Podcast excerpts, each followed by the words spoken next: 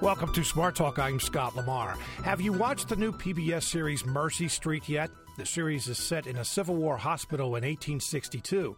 As you may have heard from the show's executive producer on Smart Talk last month, Mercy Street has been meticulously researched for accuracy, including the medical practices of the 1860s. We've come a long way in medicine in the last 100, 150 years. If you need convincing, visit the Edward Hand Medical Heritage Museum in Lancaster. The museum has over 11,000 items in its collection.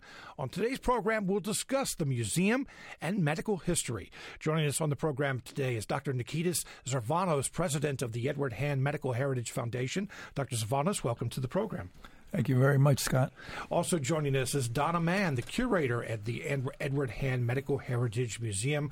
Ms. Mann, welcome to the show. Thank you. Good morning. It's good to be here. This is the kind of thing we know that uh, WITF listeners, Smart Talk listeners in particular, are very interested in. The kind of history that you don't see in textbooks all the time, don't hear about. If you have a question or a comment, give us a call 1 800 729 7532. Maybe you have a story to tell about something you've heard out of your family's past of how an illness was treated. Again, that phone number is 1 800 729 7532 or send an email to smarttalk at witf.org. All right, I'm going to start with something. I'm not going to ask you to diagnose me right now. Say I had a common cold, sniffles, coughing, not feeling very well. But the year was 1915, a hundred years ago. How would a common cold be treated in 1915? And I will say in central Pennsylvania. Go ahead, Donna. well, uh, there are a couple of ways that that would be treated. Uh, first, it would depend on where you went for treatment. If you went to your local pharmacist, uh, the chances are that you would be treated with a special cure that he made up himself. Um, the pharmacists generally had um, recipes, that's what they called them, uh, for different cures. Oftentimes they would make uh, several of them, uh, like 20 or 30 of them, and then number them. You go into the pharmacy and uh, say, give them your symptoms, and you go, okay, well, you need number 14. And that's what they would sell you. Uh, if you went to or contacted your doctor, and your doctor would, uh, in 1915, would have come out to your home more than likely, and um, treated you um, with either a type of patent medicine that was again probably a, a cure that he came up with himself that was probably um, heavily uh, based uh, in alcohol. Um, in rural Lancaster County, uh, you possibly would have been um, subjected to bloodletting. Uh, so they, okay, bloodletting. What is bloodletting? Bloodletting is when they would actually cut into a vein. The doctor would cut into a vein using either a lancet, which is a small uh, spring-loaded uh, device that would has a single blade and cuts into the skin, and then they remove a certain amount of blood. And depending on the severity of your illness, would depend on how much blood they removed. And they would measure that, and it would be so many ounces that they would remove. What was the idea behind that? They felt that um, any illness was caused by um, impurities in the blood. So you would have to remove bad blood, and then you would, rec- you know, your body would recreate. The new blood would theoretically be uh, germ free. Uh, so if they would use either the lancet, there also was a device called a fleam, which kind of looked like a pocket knife, had usually three or four blades on it, different sized blades.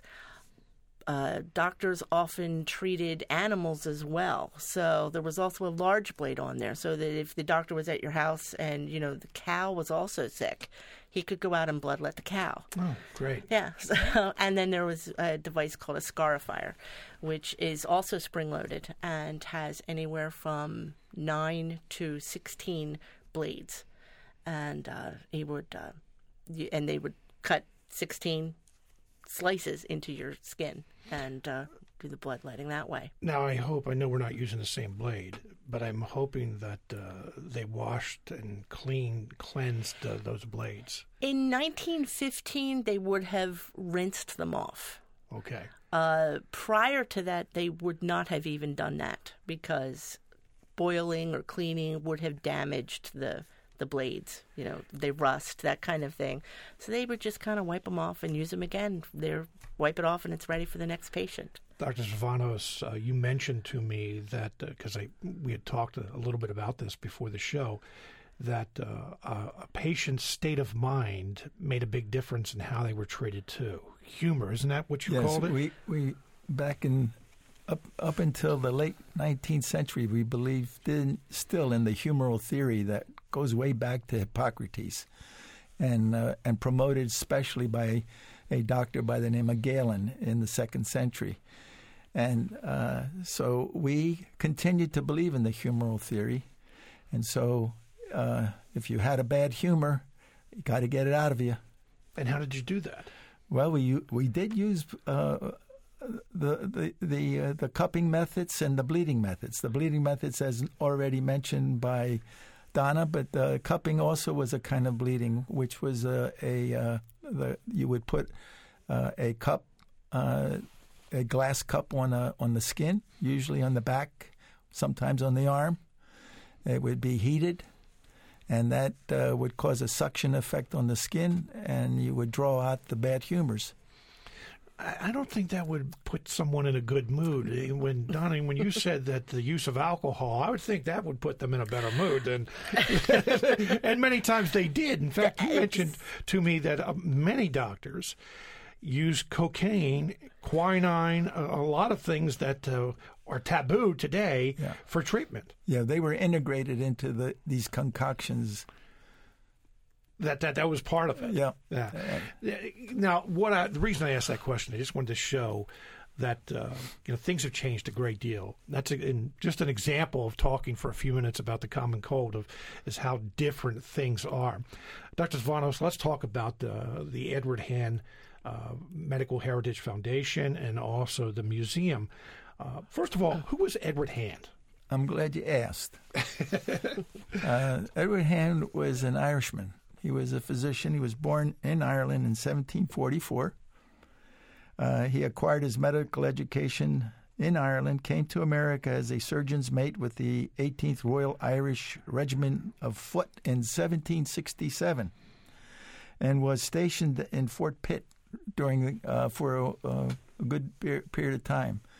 I, in fact, George Washington got to know him when George was before he uh, when he was working with the British and uh, managed to visit uh, uh, Pittsburgh when when uh, Edward Hand was there, and they became acquaintances. Um, along the way, uh, Edward Hand was re-stationed in Philadelphia and got caught up in the revolutionary mo- movement of the of the Americans. So in 1774, he sold his commission, established a medical practice in Lancaster, Pennsylvania, and married a well to do lady by the name of Catherine Ewing. And uh, when the war started heating up uh, against the British, uh, General Washington got in touch with him and he uh, commissioned him as a lieutenant colonel uh, of the 1st Pennsylvania Regiment. And he was again stationed in the Fort Pitt area and he moved up the ranks very, very quickly. Became a brigadier general, uh, and uh, within a couple of years after being commissioned a colonel, uh, he became uh, the adjutant, uh, George Washington's adjutant general or chief of staff. And then after the war, um, uh, he came back to Lancaster, practiced medicine. he built a beautiful home which their visitors can go to uh, Edward Hand's home in, in Lancaster. Yeah, and that's now called Rockford. Rockford, yeah, Rockford yep. Plantation. The Rockford Plantation. Right. Mm-hmm. And uh, and he had uh, four or five children, and he, unfortunately, I have to tell you, uh, there is he, some irony here. Yeah, yeah, yeah, he died in 1802, but I have to tell you what my theory is. Okay, you uh, have now see the reason I, I guess because we were talking about bloodletting. Go yeah, ahead. Go so, ahead. Uh, one of the things you did uh, besides getting the humors out with bloodletting, we also use purgatives uh, to get rid of poisons in your system. Well, I suspect that that uh, General Hand, uh, Doctor Hand, at that time when he got ill. Uh, he thought maybe he had, he ate something that upset his stomach because he had vomiting and diarrhea. He was sick only for a few hours. Took this purgative. I suspect I can't prove this, but I suspect he took calomel, which is mercurial chloride, and it's Merc- not on mercury. yeah, and not only does it uh, uh, not only does it serve as a laxative, but it also serves as a diuretic. So I suspect he got really, really dehydrated, and I think that's how he died. But even then, they they didn't back in those days. They didn't realize that mercury was a bad thing. No. and that No. even a doctor would not realize he was being becoming dehydrated. Well, I suspect that he didn't. Well- uh, he- or, or when he real, realized what was happening, it was just too late. Because he died the same day. He died within the within less than 24 hours after getting sick. Now, when you say you suspect, what does Well, there they- the biography the- give an official cause of Yeah, death? the, he was diagnosed with something called uh, cholera morbus, uh, and a lot of people uh, would drop the the second word morbus and thought he died of cholera. Well, cholera didn't exist in Lancaster County in 1802. Uh, we didn't get our first case of cholera in Lancaster until the 1830s. Uh, but at any rate, um, uh, that's the, the way he died, it's like the way people die when they get cholera because it's one of these rapid, very rapid deaths that occur as a result of uh, being uh, infected with this particular organism. Now, again, there's some irony here when you mention George Washington because bloodletting may have killed George Washington. Yes. That they uh, probably took too much blood. He had a throat infection. He um, had gone out riding one morning and came back, and the weather turned. He got wet, caught a chill, came back. Um, and they really thought that, you know, back then, that, you know, just getting wet from the weather um, will cause you to get sick. And uh, he Which people a- still believe today. yeah, well, Yeah. yes. Yeah. Um, and he um, he was a very firm believer in bloodletting, so he requested of his doctors to perform bloodletting. So and several times they over a 24 hour period, um, I believe they removed. I think it was around 48 ounces of blood in a 24 hour period. So rather than the probably flu or maybe strep throat or whatever that he may have actually gotten, um, it, it's likely that his actual cause of death was loss of blood. Mm. So Well, as you see, we have a lot to talk about here today. If you have a question or a comment, give us a call. You're listening to Smart Talk on WITF, your home for NPR News and all things regional. I'm Scott Lamar. We're discussing medical history today with Dr. Nikitas Zervanos, president of the Edward Hand Medical Heritage Foundation. There's a museum in Lancaster, and Donna Martins, curator curator of uh, the medical museum. We welcome your question and comments. Give us a call 1-800-729-7532 or send an email to smarttalk at witf.org. You also can leave a question or a comment on WITF's Facebook page. Again, the phone number is 1 800 729 7532. Too bad Washington didn't have a Facebook page. Would have known that, uh, or maybe got some comments that bloodletting wasn't the way to go. Uh, before we talk about the museum and how this all came about, we have an email here from Emmanuel in Carlisle. Says, My great grandmother suffered with a nervous condition, and in her diary, she spoke of her husband taking her for her regular hysteria treatment and how much better she felt after them. After research, I found out what these treatments were and had to laugh at the status of women's medicine long ago and how far we've come since then. Hysteria treatments. What, what were hysteria treatments? well, depending on the time frame, there, I don't know when the great grandmother Uh, probably, went. if it's a great grandmother, my guess is maybe 100, 120 years ago. Okay. Um, there were uh, patent medicines that could have been used to treat that. And also, like I said before, were probably loaded with alcohol. But the late 19th century and early 20th century saw a great increase with the development of electricity and battery powered, um, a great increase in uh, machines that were used to treat women's nervous disorders. Now we call it quack medicine. Um, and I actually just got finished uh, uh, putting together an exhibit at our museum space uh, on quack medicine. And we have one in particular that was exactly, it's called uh, uh, the electromagnetic treatment for women's nervous disorders. And it's, uh, it, you hand crank it, and there's two handles on it that the, the woman would hold, and it, it's shock therapy and that's what they would do. Any woman and women's nervous disorders were anything from, uh, you know, what we call now PMS, uh, or even you know even just being emotional or, or, anything like that, and they considered that a women's nervous disorder. Men didn't and, get nervous. Oh no, not at all. Yeah, but these and it was usually, but the machines were usually um, some sort of shock therapy. And uh, with the development of electricity, they became very popular in the treatment of women. And we So- wonder why there's a stigma or a stereotype when there, there's something like that. Exactly. Uh, yeah, but Dr. Zervanos, what that uh, also goes to show is that uh, I was thinking about this earlier when uh, Donna was describing the pharmacist and the doctors because there seemed to be like no organization, like there was a lot of independent thought going on. Have you found that in uh, you know in, in the museum and in your research?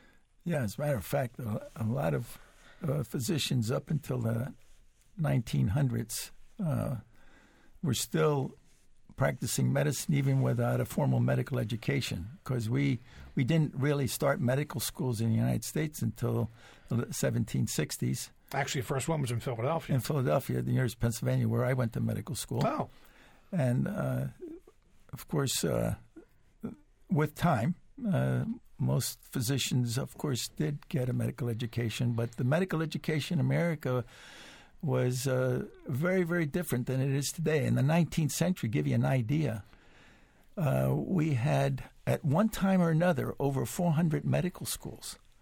Uh, there was a, uh, a very great concern about many, many medical educators in the late 19th century, early 20th century to change that, including a, a, a well known educator by the name Abraham Flexner, who uh, uh, was uh, working with the AMA, and they he, he went about investigating all the medical schools that were in existence to try to see uh, if there if we can make some changes. And in fact, those changes did come about.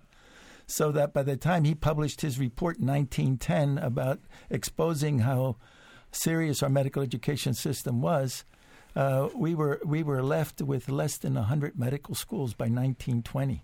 Well, go ahead, Don. What were you going to say? Uh, well, what was and what was interesting about medical schools then as well is students of medicine. It was just classroom work. There wasn't like a residency program like there is now, where the doctors learn how to treat patients. Their uh, treating patients came later. So if you had a medical school degree, it was really just what you learned out of medical books. It was the doctors that actually treated patients, and most of that was done during wartime, uh, during the Civil War. We and learned a lot during the That's Civil where they War, learned yeah. because of the not only um, the, the traumatic injuries, uh, but even diseases because of the unsanitary conditions. Um, there was a lot of disease in bat- battlefields and things like that. So that was where doctors received their real training, and that's why there were so many that never actually went to medical school but were still considered doctors because they worked on those battlefields and, and, and learned as an apprentice Yeah, and still became doctors. Yeah, that's the important point. They Right. they they did also work with physicians in their offices as apprentices. Some of them did so before they went through this medical education, uh, and some of them uh, did this after they went to, through the, their medical education. The medical education might consist of just a series of lectures that they would go to for over a period of about six months. Uh, then they would repeat the same year, the second year, and then they they would get some kind of a certificate indicating they completed the, those courses if they, they they had to pay the fees for those lectures, and uh, then uh, they would uh, sometimes take an examination, and uh, and of course with uh, the passing of those exams you would then get this certificate and. Uh, but a lot of states didn't even have licensure uh, requirements until much later. Uh, yeah, from what I understand, like the 1930s. Until You know, it was until it was universal. Yeah. Uh, when you think about it, just learning out of a book and not really treating patients. Right. When did residency programs come Well, along? that's a good question because they start having residencies perhaps in the late 19th century. However, formally, uh, we didn't have uh, certified specialists until the first one being in 1917, uh, when ophthalmology was established as a as a bona fide specialty. Um, by by the year 1940, we had 20 primary specialties in America. Primary. Uh, today, believe it or not, with all the subspecialties we have, I don't know the exact number, but I believe it's more than 140 specialties and subspecialties that we now have in America. I also understand that there was a time that family physicians or you know like the neighborhood doctor was kind of looked down upon by the specialist correct Oh, yes. I mean, I'm, it- I'm well aware of that because, as you may or may not know, uh, I was the founder of our family practice residency program here in Lancaster in 1969 when the specialty was first established as a formal specialty. And uh, and by the way, uh, uh, that's I think in fact, uh, uh, well, we were among those primary specialties. I think we were the 20, 20th or 21st. I forget exactly, but nonetheless, uh, it became a formal specialty. But up until then, we were discouraged as medical students to going into the field of general practice because you were considered uh, not well recognized in the medical field. Uh, but after we created the specialty of family medicine, and that was one of the reasons, in fact, why we did to sort of be on par with all the other specialties. It's changed, and today, uh, at least ten percent. Uh, or close to 10% of all American medical school graduates go into the specialty of family medicine. and from what i understand we still need more We need a lot more. especially with Absolutely. our insurance situation Exactly. and everything else today. Art sends an email asking when did the use of leeches to treat medical conditions come into practice and how was their use first discovered? This is one of those things. I knew we would get this question because it is one of those things people have heard about over the years and say, "Oh, it's gross," but Sure. Um, it, goes back to the Middle Ages. I mean, from the first, it it it bloodletting had its origins from that because the leeches essentially do the same thing.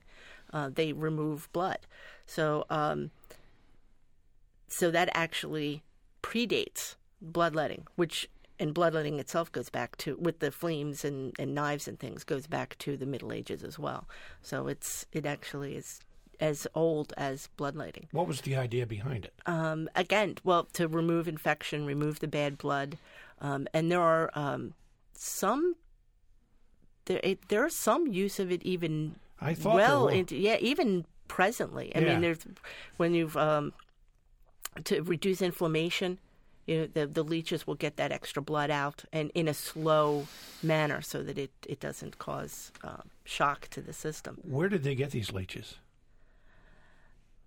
In the rivers and you know they don't it's not like they breed them they Right. just collect at least originally they would have just collected them where leeches live So You it know, was someone's job to go out and collect someone's leeches job and- to go out and collect leeches yeah on- and hold on to Yeah. it. And, and like you said about, because I've still heard that there are some facilities that c- continue to have leeches and and use them. I imagine around the world that probably is is still a practice, a medical practice. Uh, Yeah. maybe not so much here in the United States. exactly and in areas where they practice a more um i guess is it homeopathic is that the type of i don't know if they doubt- homeopaths no, uh, not have leeches but more leeches. more um uh uh naturalists Yeah. Nat- you know, Okay, there you yeah, go. that was a better word for it. Yeah. All right, Where- Dr. uh, I'm sorry, Dr. Zervanos, uh, you know, when Donna said earlier uh, about uh, the, the physician just, you know, wiping off or rinsing off uh, his, his instruments,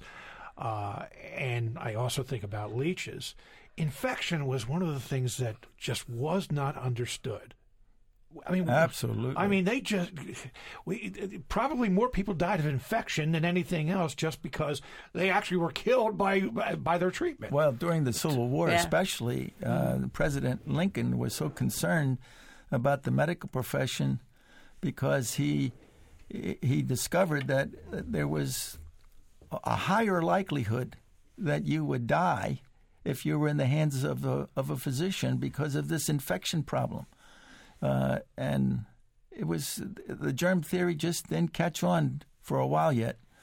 Uh, when did it catch on? I mean, when did we finally well, it was realize? after the Civil War when it really picked up. Donna, maybe Right. you can comment about that too. Yeah, it was the late 19th century, um, and and that was when uh, the use of microscopes really became um, important, and so that they once you could actually show doctors that the germs were real and were there, they became a little more um, receptive to that whole idea. But there was also, and especially at that time frame, the mid 19th century, the instruments for example, scalpels and um, you know, and during the Civil War, it was a lot of amputations and things. Um, the way their instruments were made, the handles of the knives and, and things were ivory or ebony. If even if they knew and accepted that theory of of, uh, of germs, if you boiled the knives and scalpels, it would ruin the handles, and they were very expensive. So they would still resist that that uh, the the sterilization process because they didn't want to ruin their equipment. So Ebony and Ivory. I think somebody recorded a song. yes, that. I think yeah. so. we have a phone call here from Vince in Lebanon. Vince, you're on the air. Uh, good morning, Good morning. everyone. Hi, uh, and I have a question, and I'm not sure what time period this was from, but the use of uh, snuffing uh, arsenic, I think especially for women, was popular, and, and what effect that had, and also what other different types of uh, snuff were used at that time. Thank you very much for your call, Donna. arsenic started being used from from what I have found. Um, arsenic was re- was used to replace mercury uh, in some treatments, um, so that it was probably in the late 19th century, very early 20th century that that transition happened with arsenic replacing mercury. And mercury they used to treat almost anything. They, uh, like we said, it was a it was a cathartic, so they used it to for that purging. Uh, they used it if you had um, they they had it in like creams. They would rub it all over your body, and they thought that would it would make you sweat, and then they thought that would make uh, would get rid of those bad humors. Um, and then they realized that that mercury was very toxic, so their next option was arsenic. I guess, and again, not really, I guess, realizing how toxic arsenic is. So that replaced it and the late 19th century. Uh, Dr. Zervanos, well, either one of you Mm-hmm. can answer this, but uh, I understand that in your collection of over 11,000, that uh, doctors' poisons, and I put that in uh, in uh, quote marks, doctors' poisons, that that's part of uh, the, the collection. Now, what were doctors' poisons? I mean, today, we would look at arsenic as a poison, mercury as a poison, if you will, or at least something toxic. But what were some of the poisons that uh, the, the, what were referred to as poisons in, Well, in your I, collection? I have to answer this by giving you the origin of the word for pharmaceuticals or pharmacology. The word in Greek for poison is pharmaki. So pharmacology is the study of poisons. So we uh, physicians, uh, when we go through medical school and learn all about all these pharmaceuticals, we really are learning how to use poisons as as therapy. Uh, and as I tell my residents and students, uh, every time we prescribe any one of these drugs or pharmaceuticals, we always have to keep in mind the side effects. And every drug that does some good has potential to do harm. So we have to respect every one of these medications that we use to treat our patients for whatever ailment it might be. Yeah, today, uh, and even aspirin, by the way, uh, Yes, that everyone absolutely. thinks thinks that uh, okay, this is just something that uh, we we took growing up to take care of a headache or whatever, but uh, there's potential for side effects there. But when people finally realize it today is when they see the TV commercials Oh, yeah. about uh, a medication that is being advertised and they hear the side effects, which by law they must do. Yes. And, uh, you know, when you hear the side effects, you're like, okay, I don't know whether I want to take that or not. Exactly. All right, we have a call here from Roy in Selinsgrove. Roy, you're on the air. Um, hey, um, I, I just uh, thought that, that you shouldn't leave the impression that uh, people didn't actually know that mercury was poisonous. Anybody who approached a mercury mine would, would notice right away that they're they're walking into a uh, like one of the circles of hell, a, a dead area. Plants are dead, animals are dead. If you uh, you if you put people to the job of mining mercury, why they die pretty quick. So you need you, you need it's it's one of those mining situations where ah, our best miners are slaves because they're all expendable. But and then and then I hear you're you are talking about uh, uh, poisons and but but but people were not at all. Um, it's not like a new idea that mercury was poisonous. Mm-hmm. Okay, Roy, thank you very much for your call. I hope we didn't leave that impression, but uh, he's right that uh, they knew that mercury was not this cure all and was not a good thing. And that's why eventually they they stopped using it. Sure, it did. They, they did eventually replace it with, with other chemicals, and um, uh, even uh, we have a uh, a doctor's uh, chest precursor to a doctor's bag. This is a wooden chest, and there is a compartment in the back, and that might be where, what you were referencing with the poisons. Um, there was a compartment in the back of this chest that was used to carry the poisons, and I guess there was that's where they put the things that they felt were most toxic and keep it separate from the other um, medicines or chemicals that they used that were. Um, at least at the time, viewed less poisonous. We have an email here asking uh, Can you talk about the use of water, healing mountain springs to treat various health conditions? We had many here in Pennsylvania, Ephrata Mountain Springs, Bedford Springs, for example. We know that Franklin Roosevelt uh, would go to Warm Springs, Georgia, because he felt that that, that helped him with his medical conditions. But uh, do you know anything about the, the, the, the water treatment here in Pennsylvania or elsewhere? Uh, not really. I I know that they. I know of them, but as far as our museum is concerned, we don't. You don't have, any a Warm Springs museum? No, we don't No, we don't. A, I think you could come up with it. But that. you know, uh, there are waters that contain uh, minerals, like sulfur, for example. And uh, for for a while, they, they uh, there has been a, a belief that uh, these sulfur-containing uh, uh, the, these waters that contain a certain amount of sulfur are beneficial to your health. I, I know there is a uh, a place on the island of Kos where my family comes from in Greece. Uh, they swear by the waters that they're that have healing properties, especially for conditions like osteoarthritis or or inflammatory joint disease and so forth. So there could be something to it. Yes. You're listening to Smart Talk on WITF, your home for NPR News and all things regional. I'm Scott Lamar. We were talking about the history of medicine. We're going to talk a little more about the Edward Hand Medical Heritage Museum in Lancaster. Our guest is Dr. Nikitas Zervanos, who's president of the Heritage Foundation, and Donna Mann, curator of the Edward Hand Medical Heritage Museum in Lancaster. Give us a call. You have a question or a comment, 1 800 729 7532. Send an email to smarttalk at WITF.org. You also can leave a question on WITF's Facebook page. Again, the phone number is 1 800 729 7532. Let's talk about uh, the museum a little bit and the collection that you have.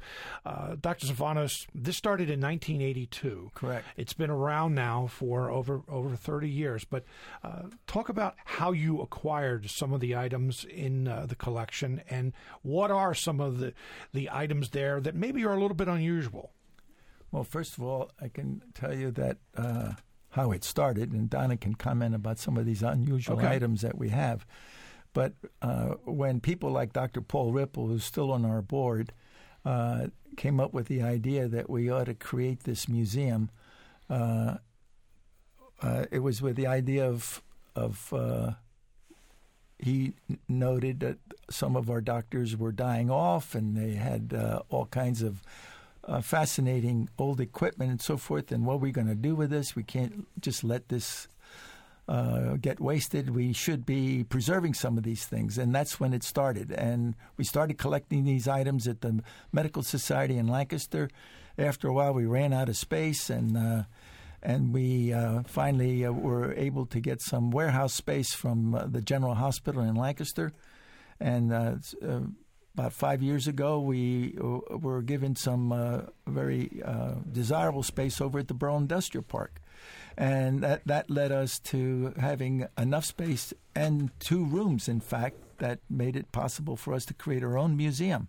So we have a warehouse plus our museum that are contiguous, and uh, uh, it's uh, we have a lot of remarkable pieces of old artifacts, and the com- and Donna can comment further about that. Before she does that, I want to mention that even though museum is the museum is there uh, right now. I mean, it's probably it's not that well known. Correct. You don't advertise or anything like that for the most part. That people to see the to come to the museum have to make appointments. Are there plans that someday that there would be a museum where people could just walk right in? We have a vision that that will happen. Uh, and uh, by the way, let's emphasize one more thing, and I want to ask Donna to comment further, and that is our virtual museum. Yes, uh, which is excellent, and I have a, a, link on our website witf.org to the virtual museum wonderful. to talk about that. I'm glad. So Donna, go ahead. Well, our virtual museum, um, we've we've split the collection up into um, categories, medical specialties, and we've rephotographed them, uh, re researched the um, each artifact, and um, and put them on the website. Uh, included in that, uh, some of the um, items are also there in uh, 3D. Um, so, which gives you a 360 degree view of the of the item that you can manipulate with your mouse and look at and stuff. So, um, it makes the collection accessible to uh, to anyone, anytime. So, it's really it's been a great uh, great addition to our collection. Yeah, and, as I said, on our website, witf.org, if you uh, click, if it's not on the, fr- the front page, click on Smart Talk and uh, find the article that describes today's program. And there is a link there to uh, well, it's to your website, mm-hmm. which you can very easily then find the, the, the virtual museum. And uh, yeah, it's I, I, had to borrow a couple of your photographs for our website for uh, for that. But uh, uh, now, what are some of the before we go back to the phone because I see that we are getting some phone calls now. Sure. Do be patient. Um, if uh, someone w- would go through the museum, what are some of the items, some of the more unusual items they could find in the virtual museum or in the the museum itself? Both. Okay. The I think the showpiece of their of, of our exhibit space is our pharmacy. Um, we have a pharmacy. It, it's like a shelving unit that did come out of a pharmacy uh, in 1851 in New York City. So, uh, and we've been able to completely stock it with period um, medicines.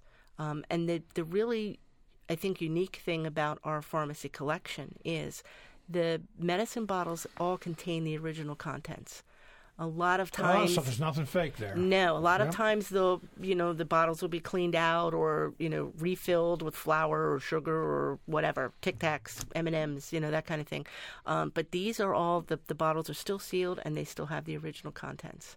So and they um, we've been able to um, organize it so that we have medicines that date from the very early 1800s through 1900.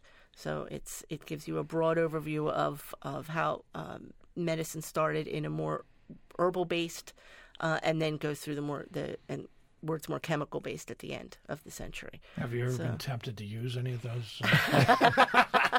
I'm joking, by no. the way. those there are were, some interesting things there. Those though. things weren't regulated in those days. Let's go to Gary and Carlisle. Gary, you're on the air. Thank you uh, very much enjoying your program Thank today. You.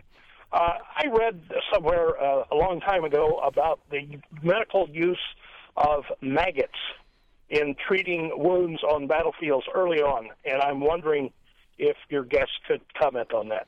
All right, thank you very much for your call. I hate to even picture it, but um, only of what I've read about that that it is a treatment for um, to the maggots will eat the diseased or dead uh, skin. flesh, skin, You know, it it it helps prevent gangrene. Especially that's something that I think it was probably fairly common during the Civil War, battlefield type environment, where um, they didn't have a lot of resources, so they would use maggots so that they would eat that the get rid of the dead stuff before they bandaged it up. And again, maybe I'm not picturing this correctly, but I would think that uh, you know when you think about the diet that maggots have, uh, that there would be the possibility of uh, bringing some infection to uh, the body then as well. Mm-hmm. Yeah, it's not something you'd want on your body. Go ahead, Dr. And by the way, on our website, besides the virtual museum, you'll see many publications that tell the story about the history of medicine in Lancaster County and the region. Uh, not only these are written by uh, medical specialists, uh, we have uh, a summary uh, chapter in there from the famous book from Ellis and Evans on the history of Lancaster County. There's a uh, 100 plus page section on the history of medicine, which is wonderful. We have uh, papers on pulmonary medicine, uh, ophthalmology. Uh, we have uh, a story on dermatology, gastroenterology, urology, and these tell the story of how medicine was developed in Lancaster County and written by our specialists from the, the respective specialists from uh, in those fields from our community. today, today's Yes. community. Okay. Yes, yes. Uh, You know, I want to go back to something that you talked about. Very first question that I asking you, and I was curious when you said about uh, pharmacists had their own recipes. Yes. What kind of training did pharmacists, pharmacists have? And the, my next question is: Would physicians like today, uh, a physician writes a prescription, the pharmacist fills it? Did that happen, or when did that start? The first pharmacy uh, college was in Philadelphia in 1821. Uh, prior to that, it was just um, pharmacists coming up with their own recipes. And You know, um, and that even continued after uh, the the College of Pharmacy started. Um, so, doctors did write prescriptions to a pharmacist. Many times they carried medicines with them when they, you know, in their bags when they visited the home. Um, but they did write prescriptions. And uh, and they even came up with their own sort of recipes, which they would outline in a prescription and give to the to the pharmacist. Uh, the earliest book I have that is a pharmacist record is uh, 1814 and that is the, the so the pharmacist did keep a record of all of the prescriptions filled by that they filled the, the prescriptions they, they received by doctors. So there was a record kept of that. You know, I'm going to um, ask a question. Uh, go ahead, Dr. But I was just going to say the the earliest apothecaries came from England primarily, so we did have well trained, educated pharmacists that populated our community. But as Donna says, a lot of them uh, also were physicians who created their own uh, uh, prescriptions, if you will, or uh, recipes, as Donna pointed out. Isn't it true? Now, we mentioned how our physicians, we learned so much from treatments in the Civil War, but isn't it true before that that the good doctors, what we knew, where the most of the medical knowledge was, was in England or Germany, and that here in the United States, we didn't have a whole lot unless we would have a British or a German physician come to this country. Is that true? That is correct. And these are the ones that then would train young people from America in their offices as apprentices. And that's what how most of the physicians, if you will, evolved before uh, our formal medical education started in the 1760s in America. Uh, you know, I get. Uh, would, would a person who was uh, an apprentice, when could they start calling themselves doctor? A lot of them did. They called themselves right off the bat. they call yeah, themselves doctor. Yeah, they were recognized by the community as as as physicians. And at, at that time, uh, many Americans, uh, colonists, and even into the 1800s, did not have a lot of money to pay. So a doctor would get uh, it would be a fee for service, or maybe uh, I don't know a cow or or something like that. That, Sure. that they bartered Yes. kind of the, the services. Correct? That's correct. Yeah. Can you imagine doing that today? I mean, What would you want, Well, Dr. Tavares? I, I still I still get uh, bags of cookies and uh, for my patients for my Do they get special treatment? You bet they do. we we do have some. Uh, the the doctors would carry with them a little book where they would put who they you know who they treated that day, and what they received. And sometimes they received money, and sometimes they received eggs. Or so we do have they they kept a record of that. The doctors did. So Now, you said, Donna, that Mm-hmm. uh, most of the time the physician would travel to the home Many uh, times. Mm-hmm. Of, of, of, of the family. Uh, when did they start opening offices? Uh, it was well in in in Lancaster City. It would have been earlier because you know, just being in city. this right in the city. It was a big city for the time, and you know, people could travel within the city easily to the doctor's office. But in the rural areas, it was well into the 20th century that they continued to to primarily have house calls. So when we Uh. would refer to someone as the country doctor, that's the person we were talking about who Mm-hmm. would ride a horse, maybe even into the 20th century. Oh yeah, probably into the 40s. Yeah. Before, And- then they and may not have even had an office. They just traveled to the home. And can you imagine if you had to make a house call in those days on a horse and buggy, uh, and you had to travel even five miles on a horse and buggy, and sometimes the weather wasn't so good and the roads were not good. Uh, you know that could be a three or four hour event. So it's not too many patients you could see in the course of a day if you had to make a lot of house calls. I'm putting you on the spot, uh, but you've been around Dr. Zervanos. I Yes. know that part of the, one of the uh, uh, art, one of the items is your microscope from medical school Yeah. in the 1950s. Uh, how many house calls have you done? Well, believe it or not, in my first 10 years in Lancaster, I did a, quite a few. Uh, it was sort of expected. But as time went on and we developed these emergency room physician services, uh, somebody has chest pain, it's not a good idea to make a house call and see a patient in their home.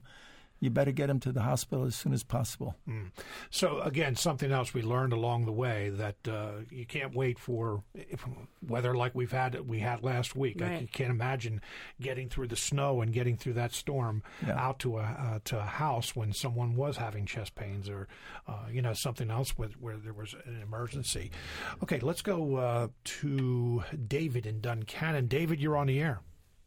Yeah, I had a comment. I heard no mention of barbers on the show. You know, a lot of barbers were surgeons and functioned as doctors. In fact, the striped pole, I think, was a bloody rag. It's kind of a, a visual cue. Uh, but I never heard anything about that. In fact, a lot of barbers, I believe, were in the Civil War and functioned as surgeons as well. Well, you and can see the, you can see the they were just correlation. Doctors. cutting hair, yeah, cutting to your chest.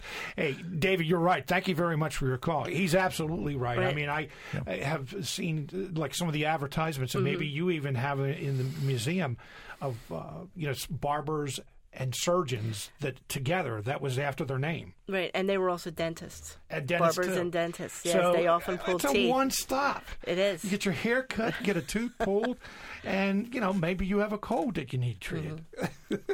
but seriously, he, I mean that was part of it. Sure, and especially with it, especially with dentistry, because doctors did not view dentistry as a real medical practice. So uh, that's why many times it was barbers that were also dentists, uh, because doctors didn't feel that they felt that dentistry was beneath them.